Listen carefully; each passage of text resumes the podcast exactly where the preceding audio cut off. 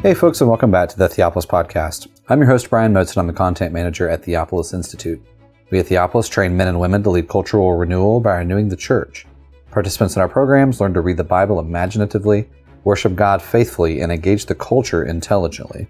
In this episode, we are continuing our series in the book of Acts, and here we will be in Acts chapter 27, which is where Paul sails for Rome. There is a storm while he is out at sea, and there is a shipwreck. We are also blessed in this episode to introduce you to Trevor Laurence. He will introduce himself in just a moment during the show, but all of the links to the Cateclesia Institute and his work can be found in the show notes. We really hope that you enjoy this time of teaching, and we want to thank you so much for listening. And here are Peter Leithart, Alastair Roberts, Jeffrey Meyers, James Bejon, and Trevor Laurence discussing Acts 27. Welcome to the Theopolis Podcast. I'm here today with Jeff Meyers, Alastair Roberts, James Bejon and Brian Motes in the background running the recording. Today, we also have a special guest, Trevor Laurence, who's joining us from Winston-Salem, North Carolina. Trevor is the founder and executive director of the Cateclesia Institute. He's a ruling elder at Trinity Church in Winston-Salem, North Carolina. Uh, he studied at Gordon Conwell Seminary and uh, recently finished his PhD work at Exeter University, uh, work on the imprecatory Psalms. Uh, and Trevor is also involved in a project that has to do with biblical hermeneutics and violence. Uh, so, welcome, Trevor. It's good to have you. Have you join us for this uh, episode and hopefully the next one as well. Thanks so much. It's a pleasure to be here. Uh, why don't you tell us a little bit about the Cateclesia Institute before you before we begin our uh, discussion today? Yeah, um, the Cateclesia Institute was birthed out of the excitement, the discovery, the enthusiasm uh, generated by my doctoral studies. Uh, as I uh, dug deeper into Scripture, I found that pressing into the details revealed a symphonic unity and a beauty uh, that was more staggering than I had previously imagined, and that was really all encompassing. It had the power to reshape human existence in the world. Uh, and from that, I helped launch the Cateclesia Institute, and our primary mission is to cultivate biblical imagination uh, alongside the academy and the church. So that means that we want to produce scholarly uh, resources as well as church facing accessible resources uh, that help people instinctively navigate the story of the Bible uh, and consequently to navigate God's world according to that story as well. So, what kinds of things do you do? Uh, what was the what does the institute do to pursue those aims? Currently, we release weekly articles from uh, scholars around the world and myself that are uh, hitting on various aspects of biblical imagination uh, whether it's biblical theology, liturgical formation, or theologically informed ethics.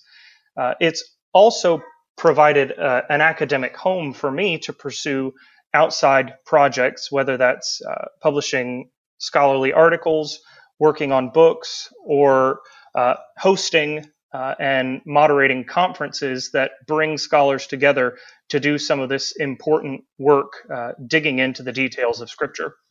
Yeah, that's very exciting. Uh, t- tell us a little bit about your uh, work in your doctoral work, uh, doctorate dissertation.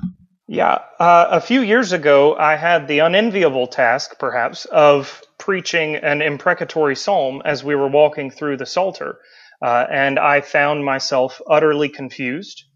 Uh, and a lot of the scholarly treatments, um, as responsible as they were seeking to be, left me a little bit underwhelmed.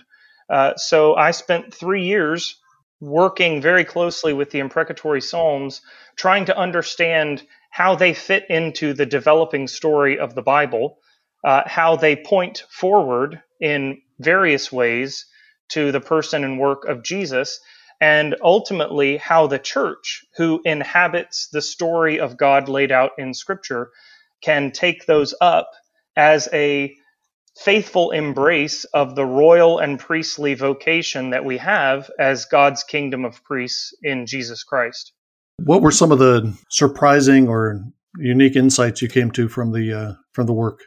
I can think of uh, two off the top of my head. Uh, one was how elusive uh, the imprecatory psalms are to other parts of Scripture. And these allusions or echoes of earlier parts of the story are not insignificant, they're not tangential, they're not for stylistic flair, but they actually import the story of God into the psalm in a way that situates the action and the request that's going on. Uh, not least references to the beginning of Genesis uh, and the proto-evangelium of Genesis 3:15 with the promise of a seed of the woman who will ultimately defeat the seed of the serpent. That type of narrative action is brought into the fabric of the imprecatory psalms, and I argue uh, it it provides a, a narrative legitimation, a story that makes sense of the prayers of the Son of God, the royal priest, um, who is waging war in prayer against the serpentine enemy who is infiltrating the temple kingdom of God. Very neat. You're involved in a project on hermeneutics and violence. What's the what's the aim of that? Yes, that's a, a three year project with the Institute for Biblical Research. Uh, I'm working alongside Helen Paynter, who is the director of the Center for the Study of Bible and Violence in Bristol, England. Um, and we are trying to bring together uh, scholars and papers uh, in a conference setting over the course of three years who are utilizing different hermeneutical lenses to tackle the confusion and the problems that are raised uh, by uh, violence in Scripture. So, just uh, a few weeks ago, uh, we had our first session, our first year with this project, where uh, five scholars uh, brought together work utilizing speech act theory. Uh, and in future years, we're going to take up uh, concepts of satire, humor, and subversion. And then in year three, uh, intertextuality and biblical allusion uh, as ways of informing how we approach biblical violence responsibly. Well, all very interesting stuff, uh, and uh, we're we're really glad to have you today. Uh, we're we invited you to join us uh, after James Bejon, one of our regulars, uh, noted that you had uh, said on somewhere on social media that you had pages of notes on Acts twenty seven and twenty eight, preparing for an article at some future date. So James latched onto that. We latched onto you, and we're glad to have you joining us for the discussion today. Yeah, it's an unexpected surprise, but a welcome one nonetheless. Yeah. Well, let me let me set things up. We are, as uh, as those of you who are regular listeners know, we're in the middle, rather, we're toward the end of our studies in the Book of Acts.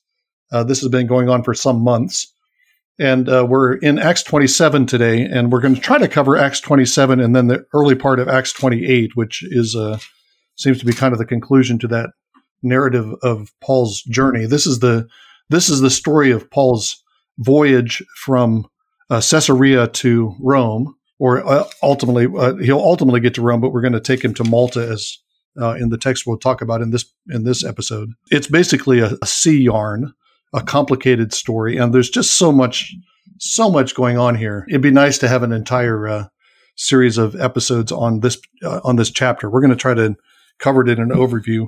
So much biblical background, such a rich biblical background, but also, uh, as many scholars have noted, there's uh, allusions to various ancient uh, epics and accounts of shipwrecks. Uh, the the uh, phrase that's usually identified as being a Homeric phrase uh, is the statement that the ship ran aground late in chapter 27. Uh, and the particular phrasing is found in the Odyssey when Odysseus runs aground, I think, in the on the island of the Phaeacians. Uh, it's not his final voyage, but it's the shipwreck that leads him to the this island where non Greeks welcome him, as Paul is welcomed to Malta, uh, and he's taken care of and then launched on another ship to go on home. So there's uh, kind of an Odysseus epic story. I think the Aeneid is at play here, maybe more the Aeneid than the Odyssey. Uh, the Odyssey is a Nostos, it's a homecoming story where uh, Odysseus is trying to get home from the Trojan War back to his home in Ithaca.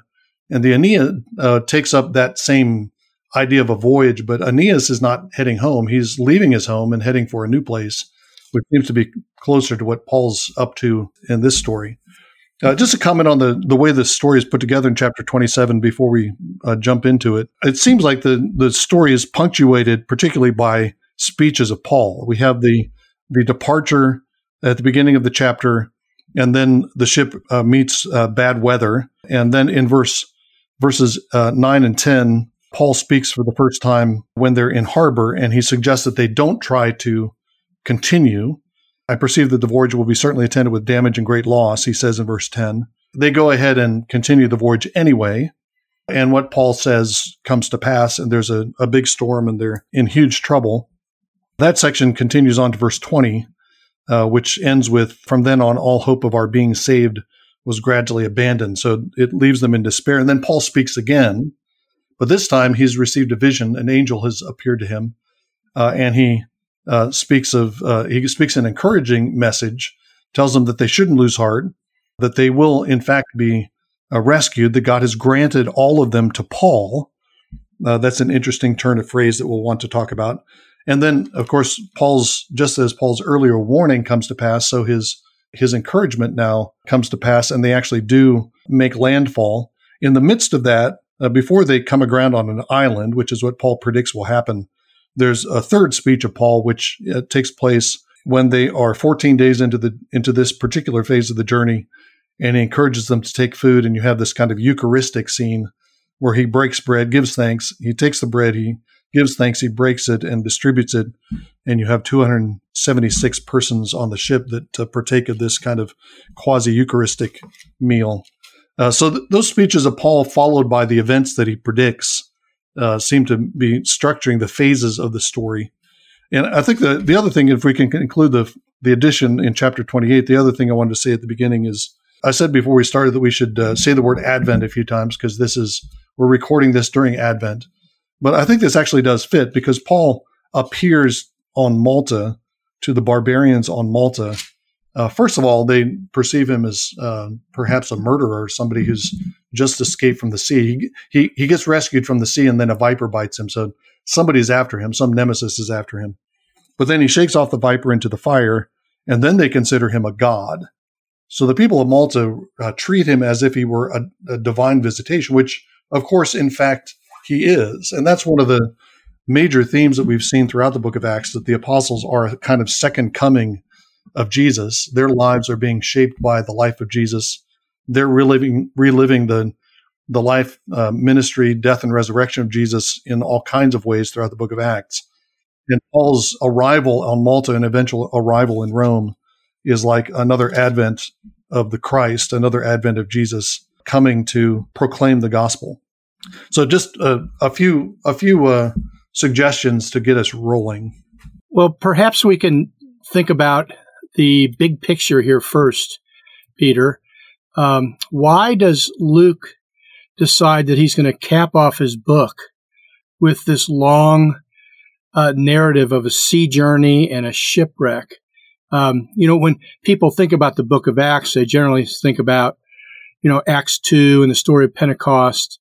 But that's not even the longest story narrated in the book. Acts 27 is longer and more detailed even than Acts two. Um, so what, what's what's the point of coming to the end of the book with this particular story? Uh, I mean, big picture kind of uh, question is what questions I have in mind. Throughout Luke's two works, he's put a lot of attention upon journeys, um, in contrast to the synoptic gospels other than Luke. Um, he has, I think, 33% of um, the gospel is journey towards Jerusalem, whereas in Matthew and Mark, it's 8 and 6%. He spends an awful lot of the book of Acts with Paul's journey, his three missionary journeys, and then his journey as a prisoner towards Rome.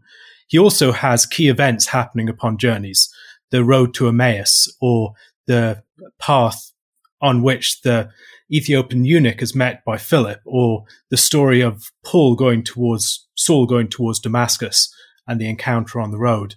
In each of these occasions, there's something about the theology that is conveyed through the form of the journey.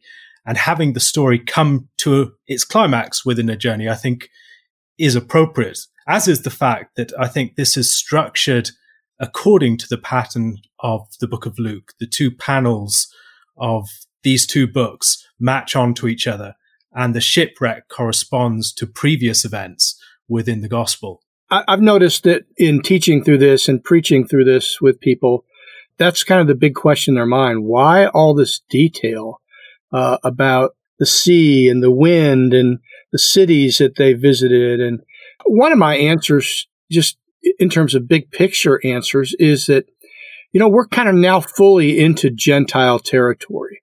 We've left Jerusalem.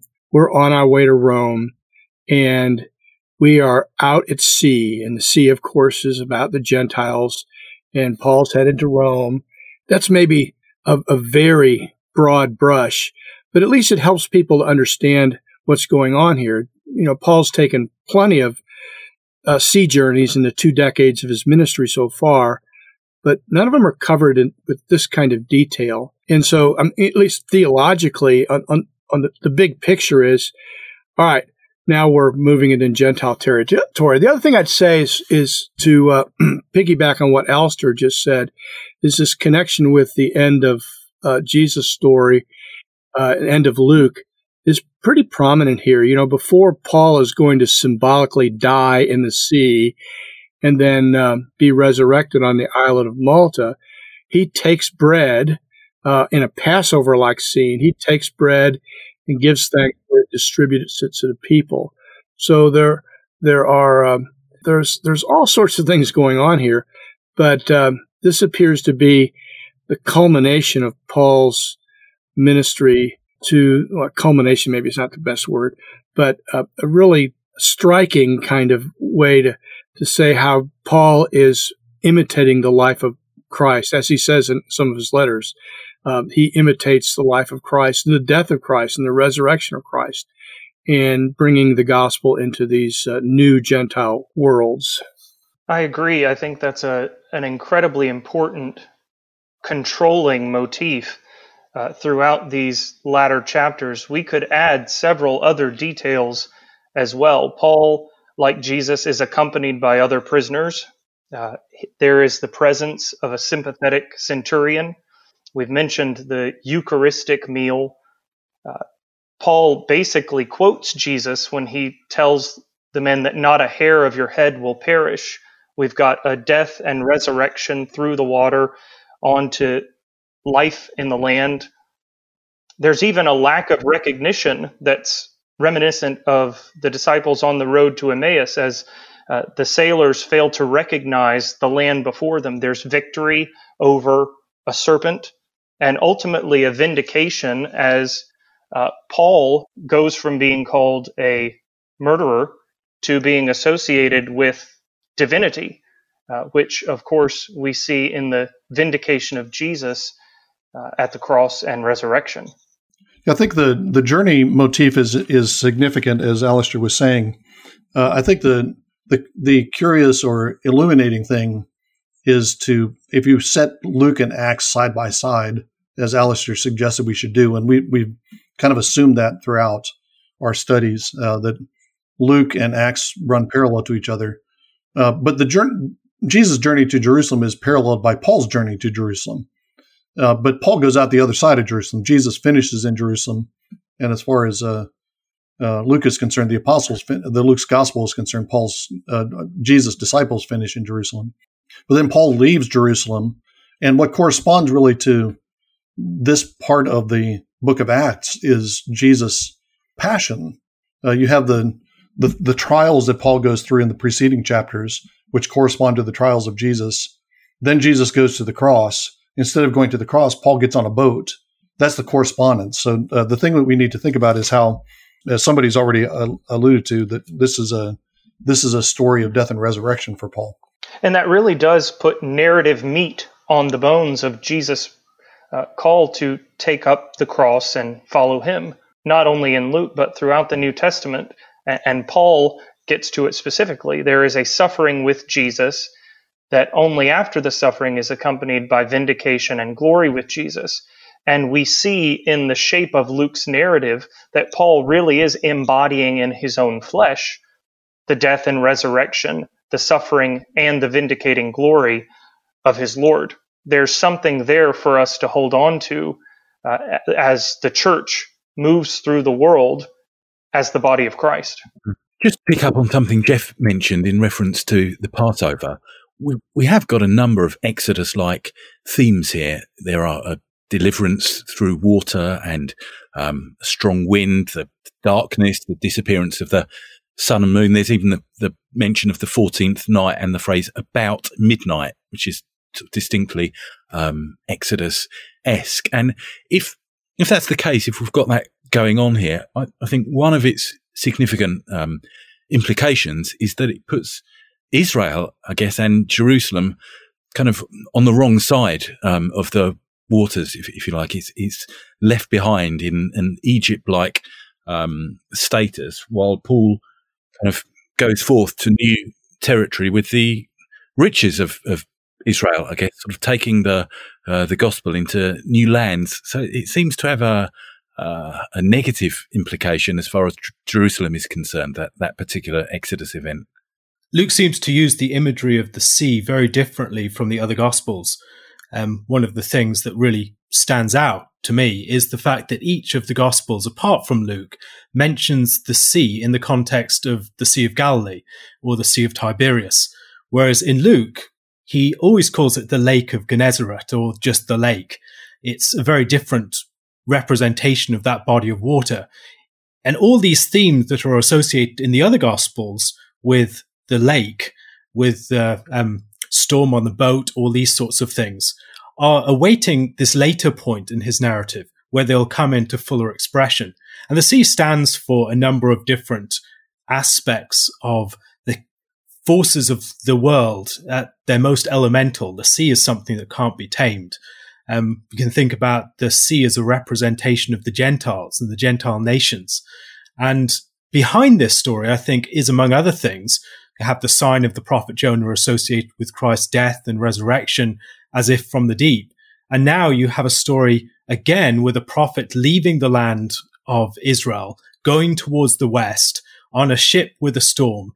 And now, rather than him being thrown overboard in order that the others might be safe, he has, he stays on the ship and the others must stay on the ship to be safe with him. So there's a reversal of that theme and also a movement out towards the Gentiles as Jonah was moving out towards the city of Nineveh eventually. And within that, I think that contrast is worthy of exploration and also it invites us, I think, to see something more going on here. This is not just something interesting that happened. I mean, Paul's had three shipwrecks already that Luke has not recounted. Um, this is not a new experience for Paul.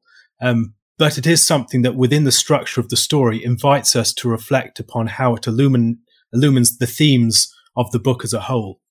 And I think the Jonah reference uh, kind of reinforces what uh, what uh, James was saying. We have um, Israel on the wrong side; they're the Egypt now of the Exodus story that's going on, uh, and you have something of that going on with the with the Jonah typology too. Uh, in one sense, the story concludes with this new Jonah arriving on Malta, being received hospitably. And you, you have this Eucharist with the with the sailors on board the ship. We know from Jonah that the the sailors on board his ship uh, actually sacrificed and worshipped Yahweh. How strongly we should take it here is a question. Uh, but we have a, a kind of salvation, uh, a salvific motif for the sailors and also for the people of Malta. But then in the subsequent, in the, in the next chapters, we'll talk about in the in the next episode, instead of going on to Gentiles and preaching to Romans, Paul's back with the Jews, and they don't accept him. So it's, uh, there, I think there's an interesting twist on the whole Jonah story. There is a trajectory toward Gentile, but that gets uh, sidetracked into a final, a final encounter with uh, with Jews. Jeff raised the question of why we've got so many details here, and I'm not sure I have a particularly good answer, but I think one thing it does do is kind of stop us making a dichotomy between symbolism and history. So we've touched on all sorts of symbolism in this event, but at the same time, it is just packed with details and specific terms and locations and measurements and so forth. And it is clearly meant to um, recount and does so accurately an actual historical journey with all the right details in the right places, um, and, yet at the same time full of symbolism. And so it's, it's, a great example of how those two things can can come together in biblical narratives. Mm. So this is a story about salvation, and that, that theme of salvation, rescue, deliverance, pretty much dominates here. You have the, the verb sozo to save used seven times and at key junctures in this passage. Um, and it's it's like the gospel told through the story of a sea journey, not just through an evangelistic discourse or a sermon. I mean, we might have expected that uh, Luke would end his story, get to the end of his scroll or near the end of the scroll, and just maybe include a long sermon from Paul, maybe uh, one of his best. But it doesn't do that. Um, and so this is in story form, as we met, a real, as as uh, James just said, a real history, but also a very symbolic uh, understanding of, though this is how this is how the Roman Empire, the ship of state, it's a very common symbol, of course, uh, in the ancient world for an organized community of people. Within the ship, you have a big, you know, family, a state, a ship of state. So this is how the world's going to be saved. And if we think about that question, then we see an interesting, I think, lots of interesting facts here about Paul uh, being, you know, a uh, an instance of the church and having a prophetic role here, an advisory role, and how the people on the ship either don't listen to him or do listen to him, and their their fortunes, their uh, their their escape, their deliverance, depending on how they uh, respond to Paul, which is surely, I think, for Luke, a you know a, a little picture of the church's function in the Roman world. Uh, to be a source of life and health and peace and wisdom and advice in times of crisis. Um, and remember, we we said all along this is what the Jews were supposed to be in Rome, but they failed miserably.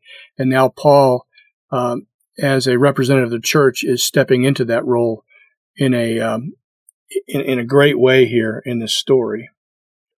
One of the things, picking up on Jeff's comment, that I think is helpful, he discusses the ship as the ship of state on the sea, you come face to face with the limits of human power. It's a realm of providence.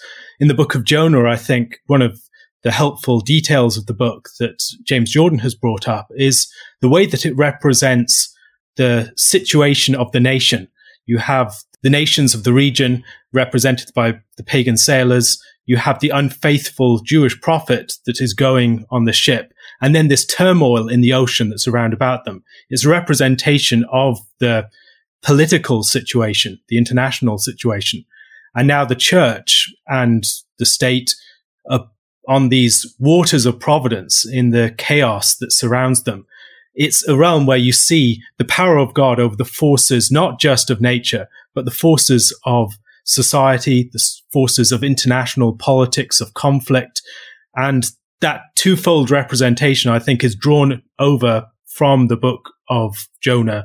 And it's something that's also developed in the Gospels as Jesus teaches from a boat or acts in a boat in a way that represents the boat as the church or the society and brings that into direct correspondence with the realm of God's providence. I think it's fruitful to press into that Jonah typology following up on these comments even further. In some ways, the, the divergences, as we've mentioned, between Paul and Jonah are as important as the similarities. Jonah is an unfaithful prophet who embodies Israel's refusal to be a light to the nations. Uh, ultimately, he is thrown into the sea as Israel is thrown into the sea of the nations. Uh, but Paul is faithful throughout. He is committed to taking the gospel uh, to the heart of Rome.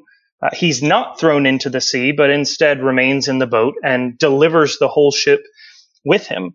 Uh, and, here, I think if we if we press into the Jonah as Israel, Paul as church uh, typology, we see that Paul is obeying Israel's commission in a way that even Israel failed to do. In some ways, he's recapitulating the story of Israel and Israel's prophet, but he's succeeding uh, in all of the ways that Israel rebelled. I think we see that in the Moses typology as well. Uh, Paul is Moses leading an exodus of Gentiles. And once he gets on the land, we find that uh, unlike the Israelites who murmured against Moses, Paul is received with honor upon honor. He's called a God. He's welcomed with hospitality. In each of these places, uh, Paul and then the Gentiles as well are taking Israel's place in the story, and they're doing it better than the covenant people of God. And I can't help but think that this is intentional on Luke's part. Uh, in chapter 28, he tells us that Paul seeks to convince the Jews from the law of Moses and the prophets. And it seems that in some way, Luke is doing that in his narrative as well. He's taking the law of Moses and then the prophets and showing that Paul is living into their story fulfilling the commission of Israel uh, in a way that Israel has failed to do. In some ways, uh, he is calling Israel by his very narrative shape to join in. Yeah, that's a great point, Trevor. Uh, that's something that um, I suggested a couple of times during our discussion of Paul's uh, trials, uh, and particularly of his trial before Agrippa, uh, where he talks about the his mission to open open eyes so that people can turn from darkness to light. He himself is the light of Christ in the courtroom of Agrippa, uh, which is that is the that is the vocation of Israel. He's being a true Israelite. He's got this Israelite heritage, this Hebrew heritage, but beyond that, he's actually fulfilling the the Israelite um, uh, vocation to the Gentiles. Uh, I wanted also to add. I mean, there's the obvious note you you were uh, suggesting a connection between the the time on Malta and the sojourn in the wilderness. And the obvious link there is Paul. Paul is a guy who goes out gathering sticks for a fire, uh, which is a wilderness incident. Snake bite is something that happens in the wilderness. Paul doesn't get sick from the snake bite. He's not breaking Sabbath by gathering sticks. Uh, so that's those are just a couple of details that fit with that uh, that typology you suggest. Yes, in Numbers we're told that they are fiery serpents, and for Paul, it's a serpent that comes out of the fire. yeah, and back in. also, in the connection of picking up sticks, um, Moses is one who picks up a rod, or who throws down a rod. It becomes a serpent, and picks it up, and it becomes a rod. Hmm. Yeah. Uh, what do you all think about? Uh, we've talked some about in general about the details of the story. I think James's point is is uh, an important one. Uh, that this is it, this is the way you tell a sea story because you got you got a lot of details about how uh, you know the strategies that a, a, captain would use to try to avoid bad weather and so on. Any other thoughts about the? I mean, you have discussion of the winds, you have discussion of the tackle, you have discussion of sailing tactics. Uh, any other thoughts on uh, Luke's intentions beyond what James has already mentioned? Why would he? Why would include that level of detail about the the operation of the ship itself. I think Alastair's comment about the ship as a picture of a, a state or individuals subjected to the uh, vagaries and unpredictability of, of, the world and tossed to and fro. Um, I think that might be helpful here because from verse perhaps nine or ten onwards, there is just this sort of um, systematic removal of everything which the people on board might normally have thought to rely upon. So mm-hmm. initially, Paul gives the warning, and then uh, they choose to pay more attention, verse 11, to the pilot and the owner than to what Paul had said, which I guess on the face of it wasn't an unreasonable thing to do. Um, but then progressively, everything that they try um, goes wrong. So initially, the pilot's expertise is sort of come, comes unstuck um, through this sort of a sequence of winds and then they try and drop anchors and that doesn't achieve much. And then in verse 17, um, they hoist anchors and try something else. Um, later in verse 18, they jettison the cargo and, and, and then, you know, they finally they are at the end of their tether at verse 20. All hope of our being saved was at last abandoned. Uh, and that's when I guess they, um, turn back to Paul, which uh, has sort of is slightly a humiliating option in in a sense. They are the experts, and now they have to recourse to this guy who is a, a criminal and a prisoner on board, and his source of knowledge is um, a, a, revelation from an angel. You know, so I, I think there is here just a uh, yeah a removal of all sort of common earthly wisdom, and and mm. finally that at the end of their tether, um, and they turn to God's wisdom. Yeah, that's that's a great point. And Paul, Paul does um, rub it in a bit. Uh, you should have followed my advice, he says in verse twenty-one. I think there's also the fact Luke's there. The passages where Luke is present on the journeys of Paul tend to have a lot more detail because he's a first-hand witness. Here we have also a number of details that I think are brought forward in order to highlight certain of the, the themes. Um, so the way that Paul breaks the bread or blesses it, the way that the um, food is cast overboard before the morning. Um, these sorts of things, I think, are highlighting certain of the um, typological themes and symbolic themes that are going on. Beyond that, I think it just gives a sense of the real world context of what is occurring. This is a situation where, for much of the period of time from September to late February, you couldn't really sail on the Mediterranean, save in the southeast. It was, you would be subject to really bad conditions. You would have um, mists. You wouldn't be able to see the sun and other things that would enable you to navigate. You would have storms and the whole situation of being on a boat is one that I think you need to have that real world context to bring out the some of the spiritual parallels.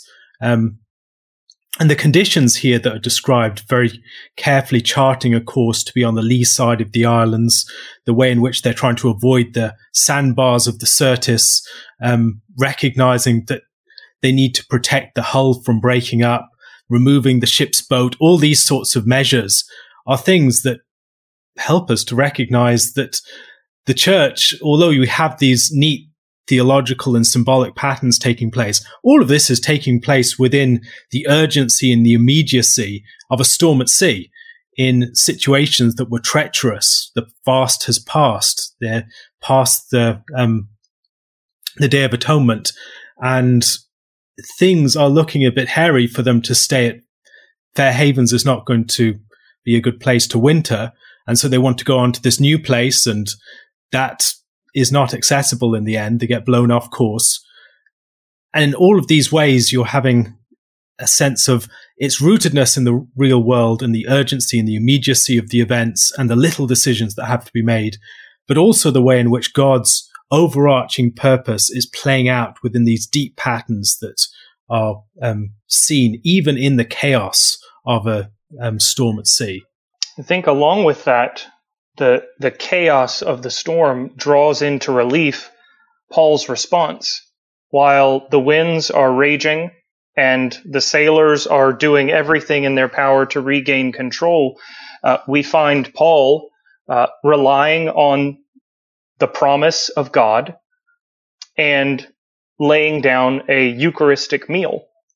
Uh, and, and I think uh, here we have to see uh, something of the witness of the church amid the raging of the nations and amid all of the vicissitudes of life in this very real and unpredictable world. The gospel uh, communicated in God's promises and in the sacraments create a community, a people uh, with a remarkable capacity for equanimity and strength and stability uh, in the midst of chaos. Paul uh, is able to look beyond his own needs and take care of others with compassion. He's able to exercise practical wisdom and say that these men, if they're going to do their job, need to be sustained with nourishment. That doesn't mean that for the church, suffering isn't sometimes completely destabilizing. It doesn't mean that there isn't a place for lament and crying out to God. But it does mean that the promises of God in word and sacrament have a capacity to change the way we approach suffering, embrace suffering, and respond to suffering uh, in, a, in a way that glorifies God and, and ultimately is good for us and those around us. Yeah, I really like James's comment about the um, the gradual abandonment of all the uh, all their supports, the the normal things that would get them through to where they're trying to go. Uh, and I think that fits uh, what seems to me a, a, a, series of allusions to Luke 21, which is Luke's version of the uh, uh, Olivet Discourse and the end of the age. I'm thinking particularly of verse 20, which uh, James called attention to.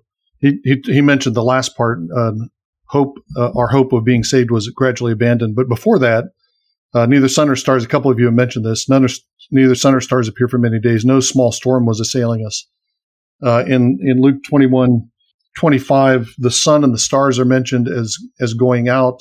Jesus talks somewhat strangely about the waves of the sea roaring in that passage.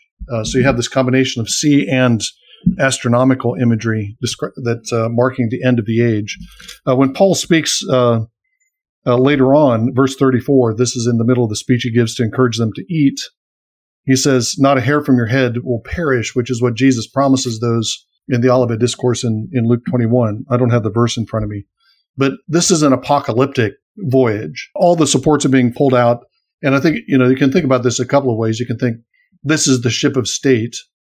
Uh, and the, the, this, uh, the ship of state is being dismantled as Jesus predicted. And yet Paul's going to bring it safely through. The ship might be broken up on the, uh, by the waves, but Paul's going to get the people through to dry land and they're going to be preserved. Uh, but I think you have a, a kind of symbolic apocalypse uh, that's that's coming on Judaism uh, as Jesus. That's the focus of Jesus' uh, sermon in uh, Luke 21. But also, it's the end of the age in some sense for the Roman Empire. There's this this whole system that includes both Rome and Israel.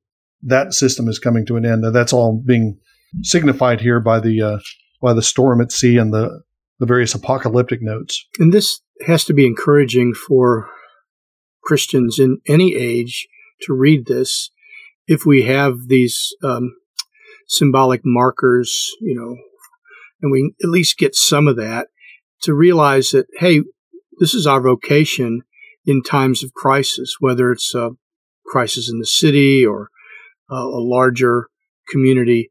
Uh, we've been situated by God into this providential situation in order that our presence might deliver people, people, not necessarily the system. I mean, I'm thinking, for example, in America right now, um, everybody seems so concerned about the Constitution and about our system of government. And yet, you know, at some point, it's all going to pass away. And yet, as for Christians, we need to be here for people, interceding for them, uh, giving wise advice and counsel based on God's word. You know, Paul says three times, do this and you will live. Um, and so I think it's, it should be encouraging for, it's, it's a lot like, isn't it? I think we've already made this allusion. I think Trevor did. It's a lot like what Jeremiah told the people of Israel to do once they were exiled into Babylon, you know, seek the good of the city, you know, uh, be faithful, um, build houses, raise families, and um, and watch out for the people around you, because your presence there is supposed to bring life and deliverance, salvation. Jeff, following up on that, if we press the Passover motif uh, all the way through to chapter 28, we see that uh, this Passover and Exodus and wilderness journey is headed not toward Canaan, but to Rome. And we could make a lot of observations about that, but at very least, it means that that is where the church belongs. As Israel was to settle in the promised land, so the church is moving to the, the center of imperial power. And though they are aliens and exiles, strangers in a strange land, nevertheless, they are precisely where God intends them to be. I'm going to try to provoke uh, James to uh, uh, to a uh, a riff on something. Okay, I'm, okay, I'm intrigued to know what I'm being provoked okay. to do. uh, it's a chronological point. I wonder if you have any thoughts on uh, how we should uh, how we should uh, assess this. You've got the the fast, verse nine is already over, which, as Alastair has already alluded to, seems like the fast of the Day of Atonement. You've got a 14 day period following that that's described, and you have a number of a number of uh, specific um, um, markers. There's the next day something happened, and then on the third day something happened, and then uh, for many days something happened, and then it had been for 14 days and they were being driven in the Adriatic. And then Paul says, you, have been without food for 14 days. So there are these uh, chronological markers. I wonder if you had any thoughts on. Uh, you've got these Passover motifs, but uh, if we're if we're talking about Day of Atonement, we're in the seventh month rather than the first.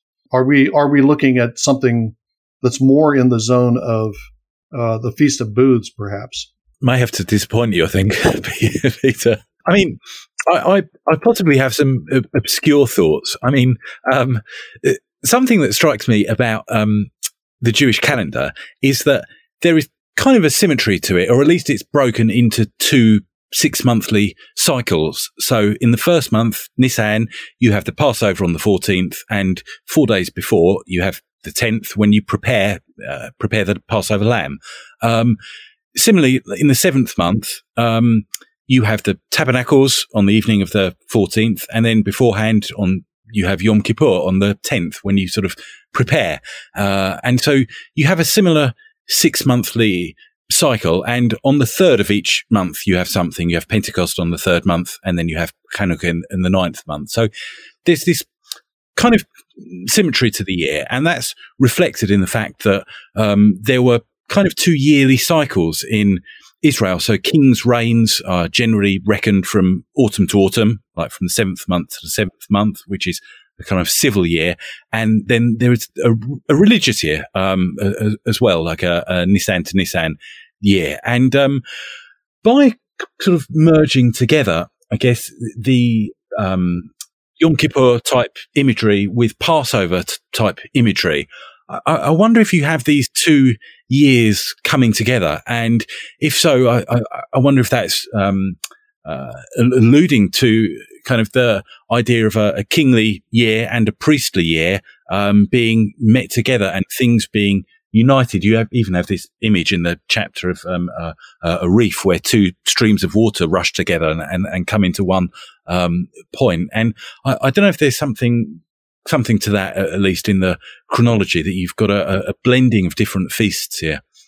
On that front, it's interesting noting that the Day of Un- or the Feast of Unleavened Bread and the Feast of Tabernacles both commemorate something that occurred on the same day. Um, the making of the unleavened bread and the dwelling in Succoth immediately after they leave Ramses it's the same day. Well, someone needs to give us the esoteric understanding, the mystery of 276 persons in verse 37. Um, it's a, it is a triangular number. Uh, when, uh, just as 153 is a triangular number from, um, that's John 21, where the, uh, I think it was Peter who pulled in that many fish. Um, so why are we given that number? What's the deal? Hmm. 666 is also a triangular number, actually. All, all the large, um, sort of non-round numbers in, in the New Testament are triangular. I mean, um, again, this is a complete guess, but 276 is the 23rd, um, triangular mm-hmm. number. And that may play on the fact, you know, um, Passover is the night of the 14th and Yom Kippur is the, um, night of the 9th. And so sort of combining those two, um, nights, you have a, 23rd. Um, there is another triangular number in Acts, which is actually a round number, um, 120. Hmm. Yeah, yeah. Maybe hmm. we could think of it as 24 minus 1 as well. Um, we have the 12 minus 1 at the beginning with the lack of Judas. Maybe there's 24 minus 1 here. I believe uh, Goulder in his book uh, m- makes a big deal about it not being a 24 triangular number, but I can't remember why. It would seem that would fit the emphasis on the the gentilic identity of the people who are being delivered. Uh, 24 as a multiple of 12 carries connotations of Israel. Perhaps 24 minus 1 is just one more detail that draws to the foreground the fact that this is not Israel, it is the nations who are occupying the story of Israel and the continuation of God's redemption throughout the earth. Apart from the uh, specifics of the number, you have a feeding and then a number of people that's identified, which uh, brings it into the zone of uh, miraculous feedings in the in the Gospels. I wonder, uh, I, maybe you could close on this question. Uh, a lot of discussion about uh, in the commentaries about how to take this quasi Eucharistic meal. Everyone, almost everyone, recognizes that there's some kind of play on a Eucharistic action, taking, giving thanks, breaking, eating. Uh, but the question that uh, is debated is uh, what what are we to make of that? Is this is this actually a Eucharistic meal, or is it just a common meal modeled on the Eucharist? Uh, is this implies something about the status of the 276 who partake, uh, their status before God? Is it uh, some kind of universalist hint that Paul is willing to share a Eucharist with um, prisoners, uh, soldiers, sailors, everyone who's on board, regardless of their profession? Or should we take uh, God's promise that He's giving all of these to Paul um, more strongly and suggest that um, uh, maybe maybe like uh, Jonah's sailors, these uh, these sailors have been given to Paul, and they are now part of the table. They're part of the table company of the church. I think we just need to pursue a more literal interpretation of the text and say that the throwing out of the wheat is biblical support for a gluten free diet. Sorry, you can edit that bit out if you want. yeah. It goes into Brian's great compilation that he would use as compromat yeah, on us all. Yes. Yeah. Occasionally there'll be a snort, a sneeze, and then uh, James saying something outlandish. Um, um, I thought you were going to go in a different direction, James. I thought it was going to be a liturgical comment about the disposition of uh, consecrated of a consecrated uh, host. I mean, what do you do with the leftovers? You throw them into the sea. That's what you do. Um, oh. any any thoughts about any thoughts about the how, how do we take the uh, are we to understand this as a saved company of people? But the chapter, as Jeff said, is full of talk of salvation, and we quickly transfer that to being saved from the sea and saved from the shipwreck. But is is uh, Luke doing something stronger with it than than just that? I'm tempted not to read what Luke is doing as strongly as that. Uh, it's one of those situations where uh, it feels like if he wanted to make that point as narrator, he could have done it in ways that wouldn't leave us asking the question at the end of this podcast. I've I've generally read this as a, a typical meal that is modeled after the Eucharist, uh, as as part of Luke's connection with the end of his gospel and the actions of Jesus, but also uh, continuing the Passover themes that we've talked so much about. Particularly, Exodus 12 notes that uncircumcised foreigners are not allowed to partake of the Passover. Uh, but here, contrary to expectation, uh, if this is indeed a, a Passover Eucharist esque meal, it's precisely the Gentiles who, who are participating in it, uh, which would be consistent with that theme of uh, an expanded Exodus that, in fact, includes the Gentiles. Luke, I think, elsewhere in the book of Acts, can bring together different senses of um, the notion of salvation. For instance, in the story of the Philippian jailer, and it explored the overlap and the interplay, the blurring of the lines between a very immediate salvation from some negative outcome and the deeper salvation that is offered by Christ. And I think he invites us to explore the interrelation here. And as Trevor says, this is set up against the backdrop of the gospel and helps us to see something about what the church can be without necessarily saying that these people were saved. Um, it might be clearer in the book of Jonah about the state of the sailors afterwards as they worship, but that isn't the case here. However, the Passover themes do suggest that just as Israel was saved from through the Exodus, and that didn't necessarily mean that they accepted the true meaning of that. Um, nonetheless, that deliverance was something that had a deep import in bringing them to God. And this could have had the import, that same import for people who had seen what had happened, took note of the signs and responded accordingly. It is a Passover event for Gentiles. Are they going to respond in faith is the question.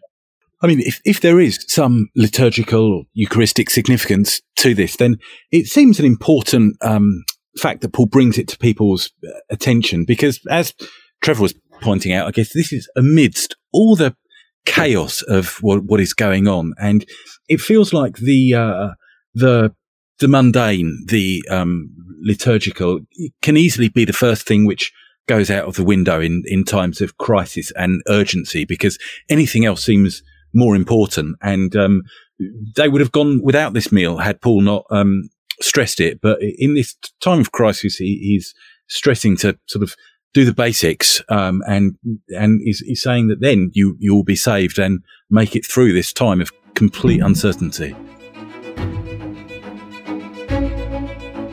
Thank you again for enjoying this episode of the Theopolis podcast. For more information and for more content from Theopolis, you can check us out online at theopolisinstitute.com. We release new articles every Tuesday and Thursday on our blog, so you'll want to make sure to look out for those. You can also find us on Twitter at underscore Theopolis and on Facebook if you just search for our name. If you've been helped, sharpened, and encouraged by this podcast, we'd really love it if you would go to iTunes and leave us a review. It just takes a few seconds, and it really will help us along in getting our content in front of new listeners. That's all for now, friends. We really look forward to being with you all again in the next episode. And as always, thank you so much for listening.